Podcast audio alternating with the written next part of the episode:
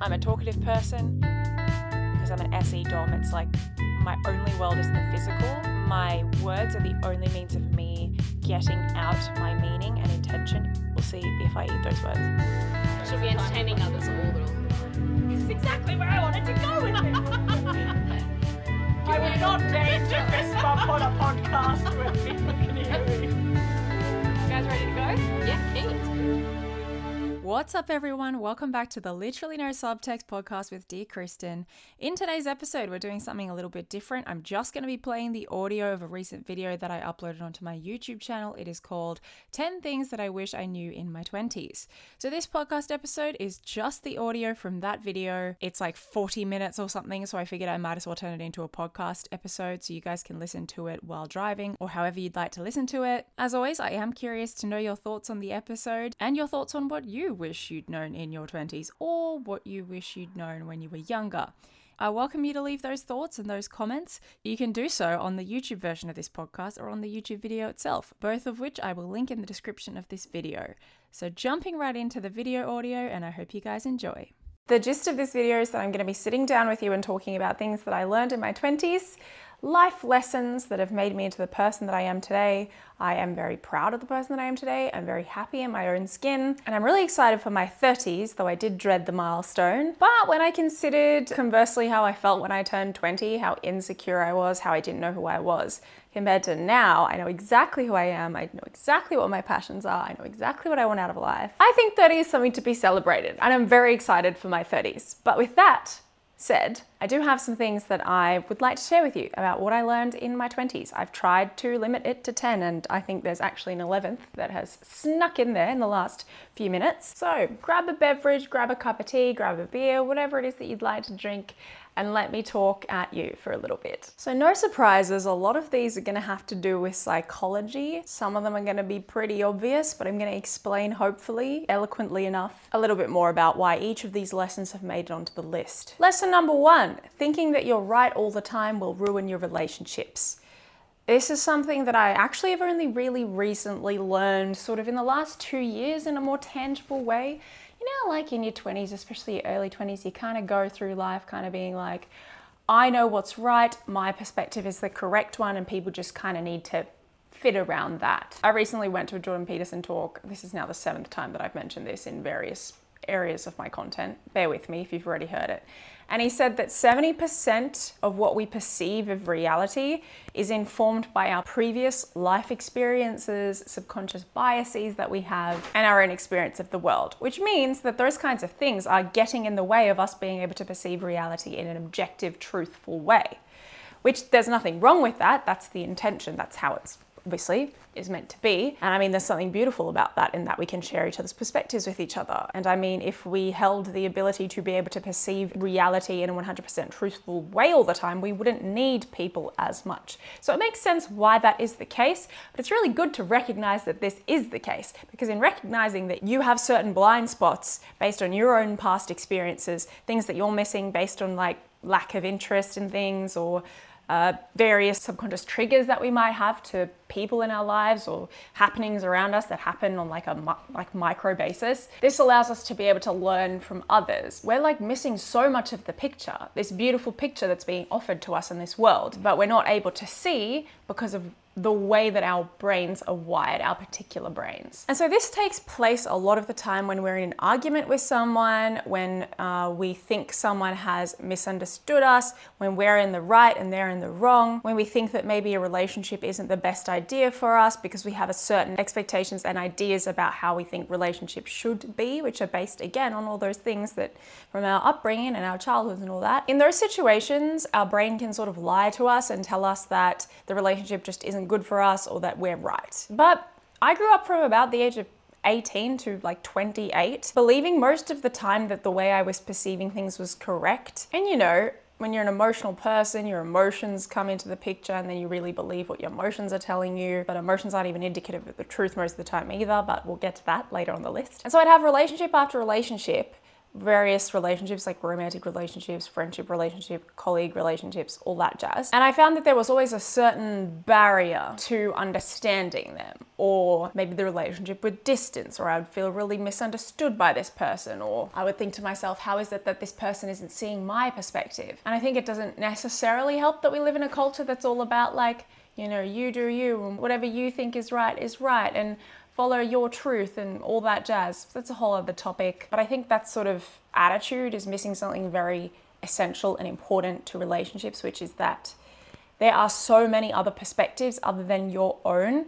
And if you are not open to seeing other people's perspectives and asking other people's perspectives and looking at yourself and being like, hey, maybe there's something I'm missing, you are not going to be able to thrive in your relationships. Like you might be able to thrive insofar as you think it's thriving, but ever since I sort of got rid of the idea that I was the final say on everything. And I started approaching life with this attitude of generally speaking, every interaction I have, there's something that I'm missing because of my biased perspective. My relationships have become so much more full and thriving and flourishing because I'm now approaching things like arguments by saying instead of this is how I feel and you have to validate this feeling and that's it, it's more this is how I feel, this is how I'm perceiving the situation, but I'm aware that there's probably something that I'm missing. So could you please fill out the gaps for me?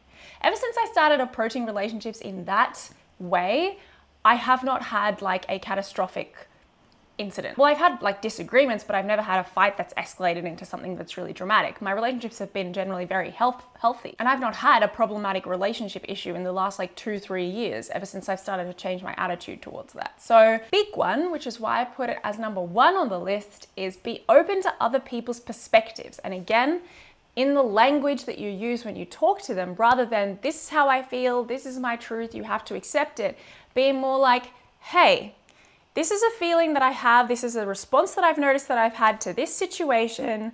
This is my experience of it. I'm aware, however, that that's just one perspective. It's likely there's something that I'm missing here. So, would you please fill out the gaps with your perspective so that I can understand your perspective? That's non confrontational language. That's always going to get a better response from someone than, you know, making them put up their defensive walls because you are on the defensive yourself. And in every single situation where I've used that approach, the person has responded with much more grace, saying things like, Oh, well, thank you for sharing your perspective. I understand that you feel that way. Let me share my perspective. And then we're like, Sweet. Our perspectives are kind of filling each other out. And in those kinds of situations, I always realize something that I've missed. And when you hear someone else's perspective, it's like, oh, okay, well, if you perceived it that way and that's what you thought, it makes complete sense that you responded that way. So naturally, I had to give that lesson in, in the, a thousand word version, but in essence, be open to other people's perspectives. There's always something that you are going to be missing because of your own brain, and that's natural. That's fine. Just be open. Lesson number two if they want to, they will. If someone wants to do something for you, they will do it. If you have a friend who wants a friendship with you and wants to see the friendship flourish, they will put in effort. If you are dating someone and they want to date you and they want to pursue a relationship with you, they will. This is a lesson that I had to learn after multiple years of dating and realizing the difference between someone who actually wants to date you versus someone who's sort of just filling time by seeing you. We are inherently mostly self interested individuals. If someone wants to pursue something with you, they will make it happen. The only exception is if there are wounds of theirs getting in the way of pursuing something with you. I'm talking about friendship or relationship, romantic or whatever kind of relationship. If there are wounds getting in the way of them doing that, so they do actually want to, it's just that their wounds are in the way, that is fair. We all have our journeys, but that is not something necessarily that you should bend over backwards and jump through hoops to make happen. Because if someone really, really wants to have you in their lives, they will be open to overcoming those wounds, working through those wounds, and pushing through those wounds. I definitely understand that we all have a journey when it comes to our mental health and our journeys. And I'm not saying don't extend grace to people who have wounds in their lives. You know, you can definitely still have people around who aren't making you their number one priority in everything. You know, you have like situational friendships, you have friendships with people based on shared interests, but I'm talking like real soul connection with people, like those deep friendships that you want to make with people on a lifelong basis rather than like situational friendships. And the same with romantic relationships. Don't blame them for not wanting to pursue anything with you. That's their call. And remember that, that is their call. It is not a good idea to try and force someone into a relationship with you, but also realize your own worth and realize, hey, I don't necessarily need to be jumping through hoops for this person or waiting around for this person. In 100% of the cases where someone has wanted to be in my life, wounds or not, they have made it happen or they have shown that they want to make it happen. Similarly, every time I've wanted to be in someone's life, wounds or not, I have made it happen. I've shown that I want to make it happen. Of course, I understand like years into marriage, years into a relationship, of course, those little micro self sacrificial acts that you do for each other, you know, might be waning and they might not seem like they want to do stuff as much for you or whatever. But the overall, the overarching effort is what you're looking for. Because you can have a friend who really wants to be your friend and you invite them to a concert and they don't want to go to the concert. I'm not talking about that kind of thing because you're looking for the overarching effort, not those little accidental sort of situations. If you want a better idea about what I mean, watch the movie He's Just Not That Into You. as it pertains to dating, but also to friendships. If someone wants to be in your life, they will. They will make it happen. If someone is not putting in effort, especially at the beginning of the friendship or relationship, they're not putting in effort, they're not replying to messages, phone calls, like over a long period of time consistently, not talking about the one or two times where they might have been busy for the whole day and didn't reply, they are not as interested in being in your life as you may think or as you are in theirs. So take that and roll with it and move on. There's no shame in that. Don't be a mean person to that person. Let's just move on. Move your attention, and your energy elsewhere because you deserve to give that energy to people who also realize how great you are and want to have you in their lives. Lesson number three just say no.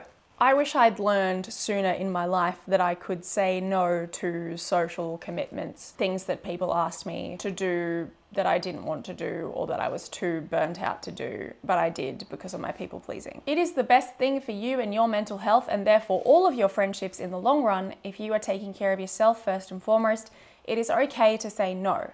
It is okay to just send a message one week canceling all of your engagements with your friends because you are way too burnt out and overwhelmed. Obviously, you don't want to be doing this all the time, but it's okay to take those times saying, and I've done this myself. I've sent texts to the people I was seeing that week just saying, I'm sorry, I have to cancel for this week.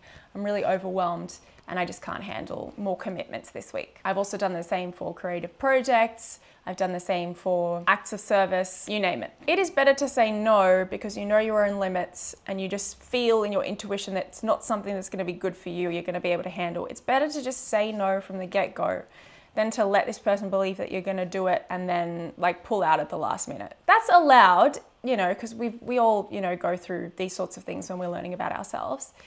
But this is a lesson that I've learned. It's better to just say no from the get go if you think that you can't handle it or if it's too much for you, because then you also respect yourself more for respecting your boundaries. And self respect goes a long way in a better quality of life. People who love you are going to understand. We all understand in this world that just is rampant with hustle culture mentality. We all understand that we, generally speaking, need breaks. I had to learn this with YouTube, and actually, YouTube has been a wonderful source of knowledge for me in terms of learning this lesson because I've had to have weeks where I have just uploaded, sorry guys, I can't upload this week because of XYZ. And you guys have been so supportive and you've said, you know, prioritize mental health.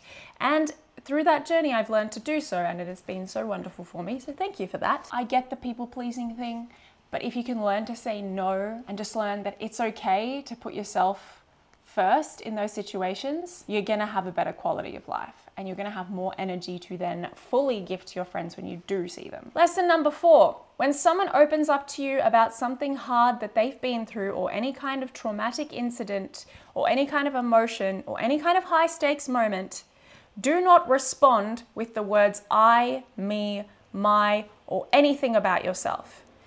Unless it's to say something like, I'm so sorry, I'm here for you, I'm sorry that you had to go through that. You can hear me talk about this more in my video, How to Validate Someone's Feelings. But honestly, if someone is opening up to you about something that's hard for them, that is about them in that moment. Do not make it about yourself. I say this lesson to you with the assumption that we are generally trying to be better people who are better at loving the people in our lives. That is how to love someone who's opening up to you about some kind of traumatic moment or hard feeling or vulnerable story. It's about them, not you. Lesson number five connect, then redirect. What I mean by this is when someone has opened up to you about some feeling or their perspective on some incident, and you think that they are missing something instrumental to your perspective and your version of the truth or your feelings, it is the worst idea to simply respond with, How could you say that when I'm the one who XYZ? Or that's stupid. Can't you just see that this, this, this? Oh, you're missing these factors, XYZ. When someone has opened up to you how they're feeling about something, they are putting their feeling out there and they need it to be held safely in a trusted space. So, connect first and then redirect. What I mean by connect is find a mode of connection first, probably by saying something like, Wow, thank you for sharing. I'm sorry that you're going through that. How can I help you better to work through this? This must have been really hard for you to share. It makes complete sense that you're feeling this way. These ways that basically make the person know that their feeling is allowed to exist without your judgment and that you're holding space for that thought. So you connect, give them a virtual hug with those words, then you redirect. So after you've given the whole, I'm sorry that you're feeling that way, XYZ, those validating words, and you've had your moment of connection, then you can say, Would it be fine if I now share with you a bit about my perspective?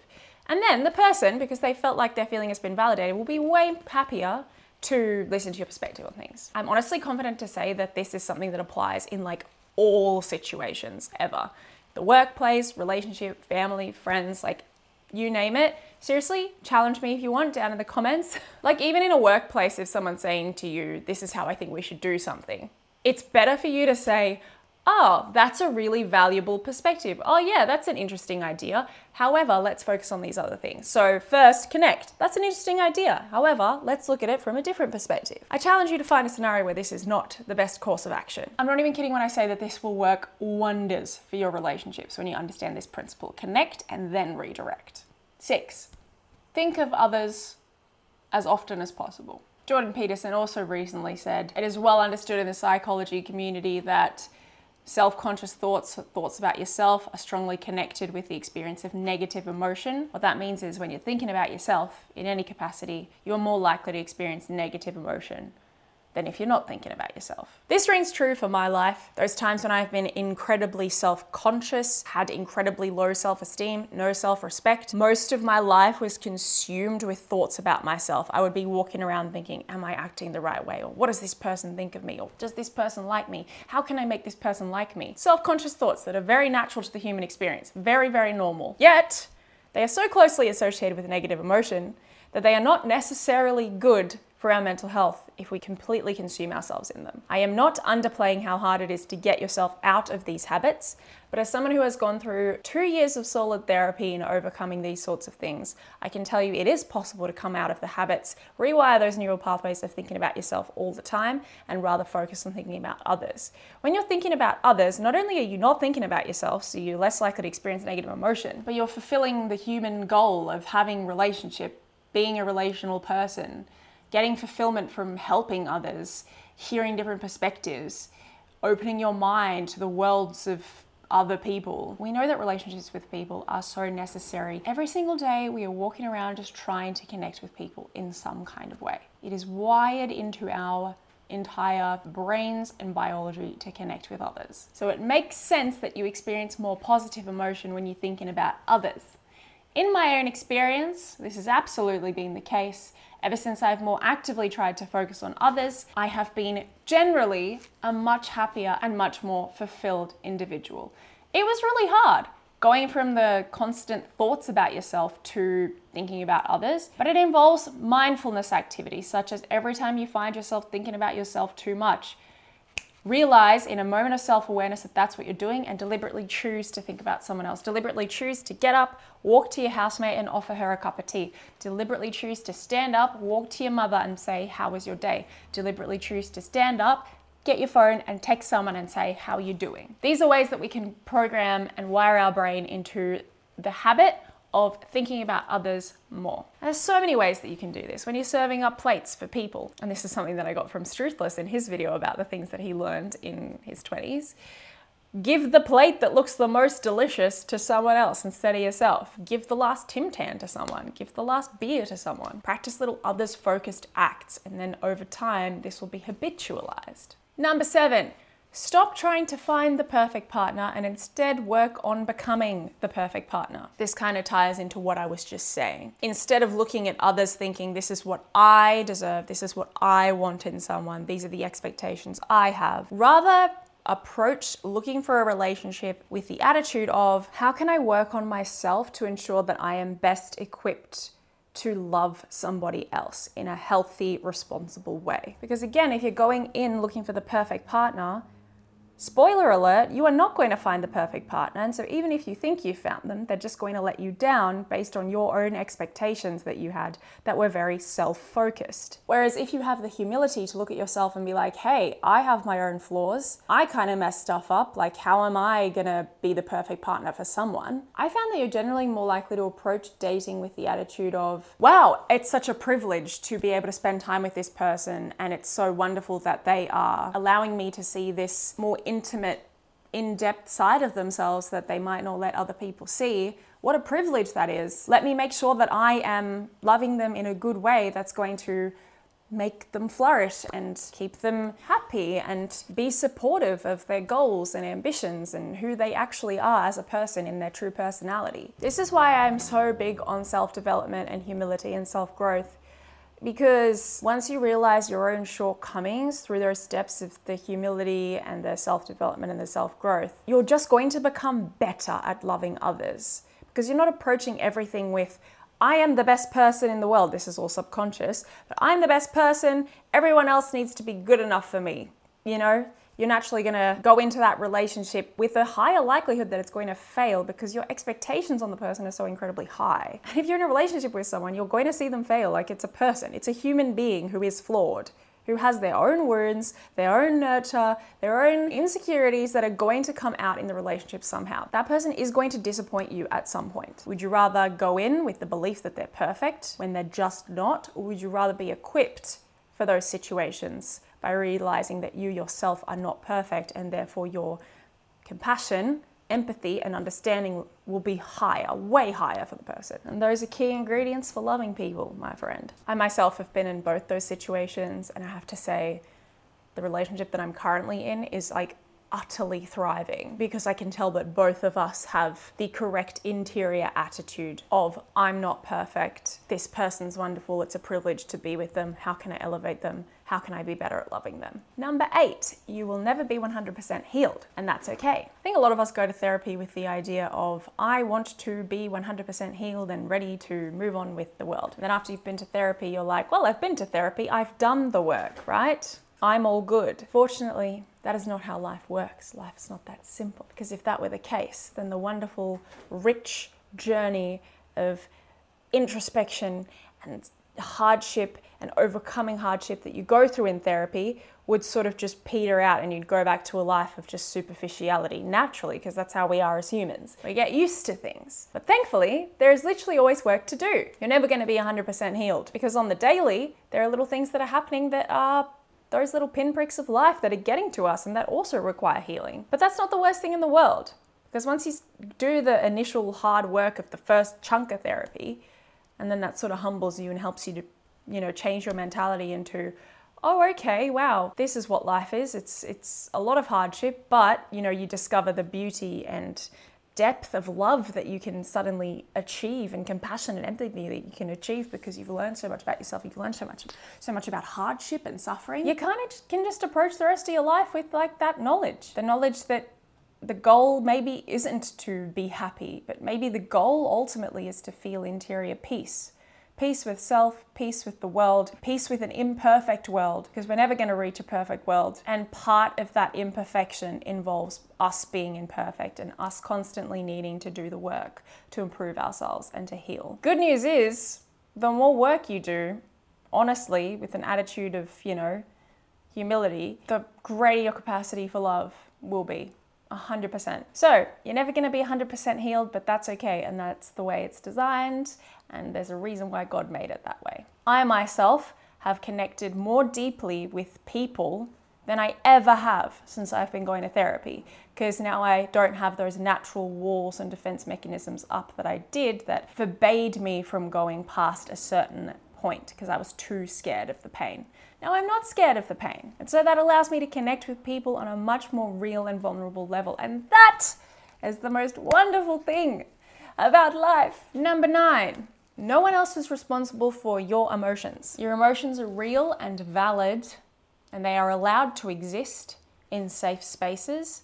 And it is okay for you to talk about them with people, but it's important to realize that they are not indicative of the truth. As I mentioned earlier in the video, there are always perspectives that we are missing. Our emotions will sometimes overwhelm us and try to tell us that our version of the facts is correct. And trust me, as an FI auxiliary user, I 100% feel when those emotions hit that they are the be all and end all and that that is the only narrative that there is. I recently had to give someone the silent treatment for 20 minutes because one of my emotions was so strong that I just did not trust my ability to communicate in that realm. And so I had to say, sorry, can you just give me a moment? I need the emotion to sort of pass. It took a full 20 minutes for it to pass and for me to be able to get to a point of thinking rationally again. But when we act in those moments of being purely emotionally driven, our emotional brain is usurping our complex decision making, our rationality in that moment because it feels so real, it feels like the only thing. And so there's just factually a lot of stuff that we're missing. And that's okay. Feeling the emotion is fine. Process the emotion, diary about the emotion. But realize that it is not indicative of the truth and that you have the power to correct the narrative in your brain. So your emotion might be telling you, this person hates me. And it might really feel like that person hates you and that you're really hurt by them. But in those moments, it's self awareness, it's mindfulness, it's grounding. It's realizing, oh, hey, I'm doing that thing where my emotions are so strong that I can't actually think rationally, let me take the healthy coping mechanism of removing myself from a situation, journaling, or just applying a, a, more rational filter in the moment and being like, I do know that my friend literally was over here yesterday. She wouldn't have come here if she wasn't interested in being my friend. Here are all the facts about things that she does for me on the regular that are indicative that she cares about me maybe my emotion isn't telling me the full truth right now. And then maybe you can text your friend and then she texts back and you realize, hey, actually she loves me. And that helps to sort of alleviate the stress of that emotion. The best thing to do when you're overwhelmed by an emotion is to take the time out and not make any rash decisions. Just don't send text messages when you're emotion. Just don't do it. Just do not send text messages to a person who is high stakes or the person you're angry at or the per- a person you do not trust in your emotive moment. There are maybe a handful of people that you should feel free to text when you're emotional. I'm to get to that in a second. People that you really trust. But don't make high stakes decisions when you're emotional. Just do not do it. Feel the emotion, allow it to exist, process it, and wait until you make the decision. So many times in my life, I have sent a passive aggressive text or called someone and yelled at them or got in an argument where I said things I didn't mean purely because I was emotional. And then you then have to undo that damage somehow. Fortunately, there are ways to undo the damage, which I'm also going to get to in a sec. When you're feeling happy or sad or angry, no one else is responsible for that except you. If a person has made you a- angry by their actions, it is not their responsibility to make you feel better. It is your responsibility, if you want healthy relationships, to communicate with them how you felt, how you were upset, because they are not mind readers and they are not going to be able to just intuit that you feel a type of way. If you are in a friendship where you feel like you are constantly getting hurt by this person, again, the hurt is very real, but that person is not responsible for your emotions. You are responsible for taking those emotions and making the healthy decision with them. You can remove yourself from the friendship. You can sit down and have a conversation. You can be honest. You can journal again. You can take time out and then come back later and text them.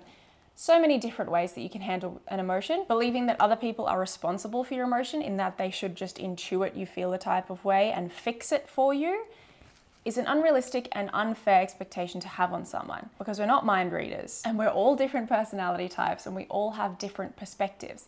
So, I mean, all of these points can kind of round together to form like one basic narrative about what you should do in conflict and how you should approach emotion. But yeah, sit down with a person, express how you feel, communicate the emotion, ask them to fill out the perspective. Of course, there's nuance. Like, I don't claim to understand what it's like to be in like certain situations where there's abuse or there's other mental health factors. But generally speaking, these are good approaches in healthy relationships when you feel like you are at a point where you can trust yourself enough to act in those proactive ways. Number 10, say sorry and forgive. This is the single most important lesson that I've ever learned in my life. Saying sorry and forgiving people is the best way to live a happy, joyful, peace filled life where you are fulfilled, your relationships are thriving, and you have self respect. Apologies and forgiveness. Human beings have an incredible ability to heal each other. And I think the narrative that's being spread a lot these days in certain communities is that you have the power to heal yourself. Now, I'm not saying you don't have the power to heal yourself through self correcting narratives, through processing emotions, through healthy coping mechanisms.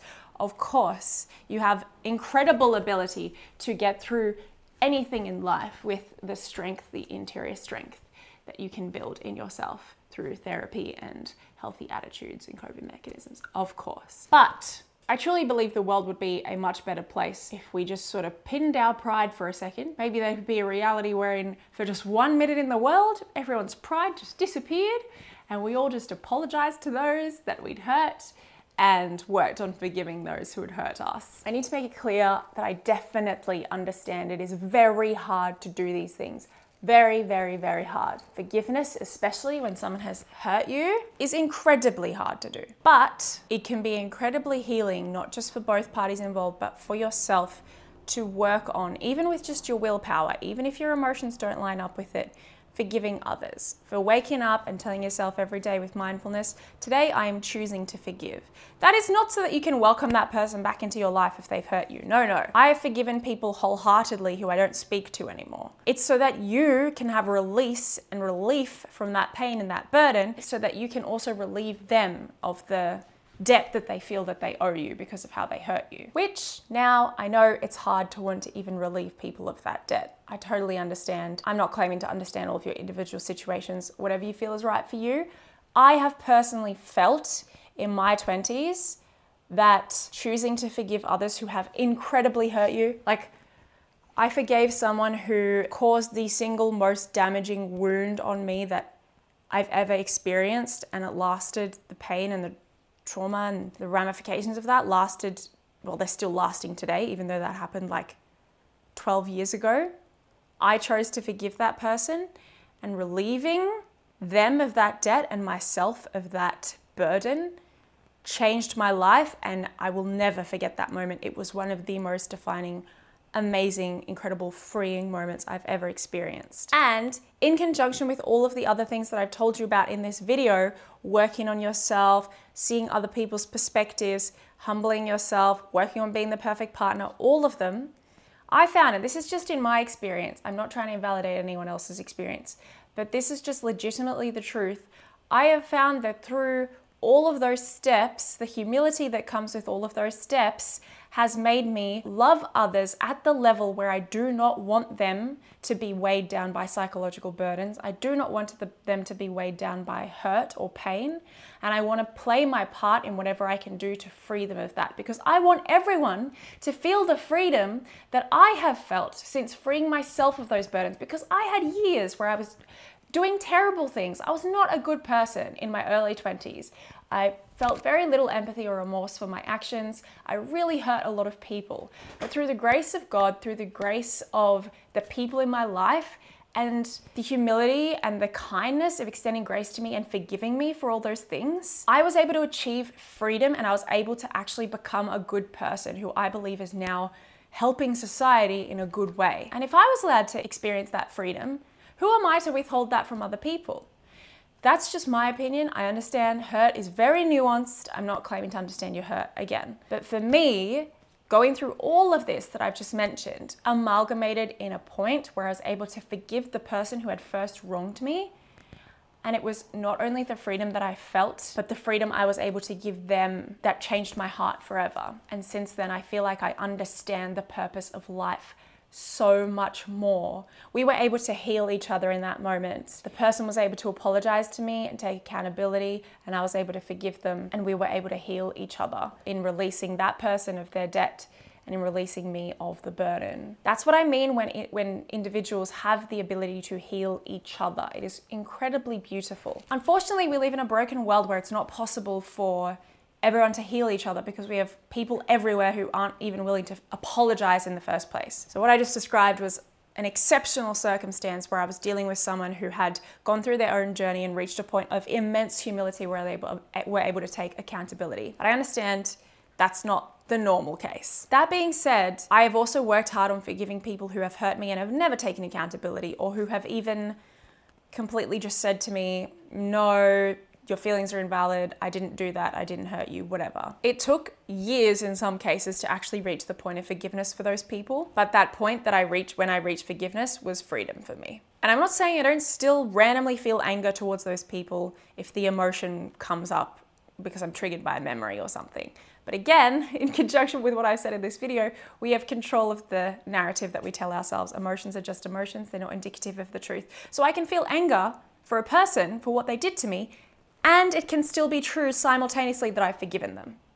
Because emotions are not indicative of the truth. I can feel angry towards someone and hurt, but still say, but I've chosen to forgive them and I'm going to continue to choose to forgive them. When you grasp your ability to hold this superpower, it is truly life changing. And that's why I'm explaining it in this video, which I think at this point has gone for well over an hour. So, yeah, say sorry and forgive. I haven't released a video on forgiveness yet. I've been waiting for the right time when it feels right for me. But I have released a video on apologizing. So, please go ahead and watch that up here if you'd like to hear me talk more about apologizing and how it's worked in my life. And number 11, this is an extra one that I felt like adding and I'm going to add because I think it's important. Outsource to a gal pal. Now, I say gal pal because I myself am a gal pal, but for you, it might be a mal pal, male pal, dude pal. Outsource to a person that you trust. Again, this goes with everything that I've already talked about. When those emotions hit and you try to correct the narrative, but maybe you don't have the strength or it's not working for you, outsource your feelings to a trusted person. I don't mean just anyone. It is not a good idea to trust just anyone with your feelings. First of all, because you don't know what could happen. Second of all, because it's a privilege for someone to hear your story and it shouldn't just go to anyone. And third, because of prudence. You don't want to be telling your feelings and your stories to someone you don't trust for risk of it going out into the world somehow without the correct disclaimers or, you know, missing certain facts and then suddenly your story has been warped or something's been gossiped about. You want to go to a trusted source who you know is holding space with the correct sacredness that is right for the vulnerability that you are about to share, and someone who you know isn't going to go and tell your story to anyone else, and knows that even if you do misphrase things or skip out certain informational, like key informational parts because you're emotional, they know you well enough to extend grace and know that you're to you and to know that your intention is pure and good. So outsource to that kind of person in your life who you very, very much trust. In those situations, I believe it is totally fine to just vent your emotions, say, This is how I'm feeling. I don't know how to make sense of the emotion. I really need your help.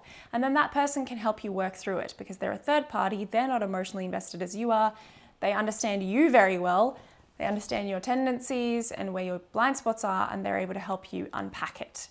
For me, this is my sister, my housemate, and a few others. In the last year, I have been doing this all of the times that I feel like I can't handle my emotion by myself when someone's upset me or something's upset me instead of going to the person who has upset me. So in the past, I would go to the person who's upset me and I would like be emotional or bring something up that's actually misdirection that I'm actually not that upset about, but I'm kind of like placing emphasis on that for some reason. But the issue is actually much deeper, but I'm randomly placing emphasis on some other thing. So then I'm flagging something that I haven't even really thought out, and that isn't fair for the relationship. So I used to do that all the time, and there would be just so many negative consequences of that. And oftentimes I would have to go to them the next day and be like, So I've actually calmed down a bit and I've realized that I wasn't actually really upset about that thing, which is fine. But, you know, why not avoid that kind of thing if we can, right? So I've learned this in the last year. Outsource to a gal pal or close trusted friend.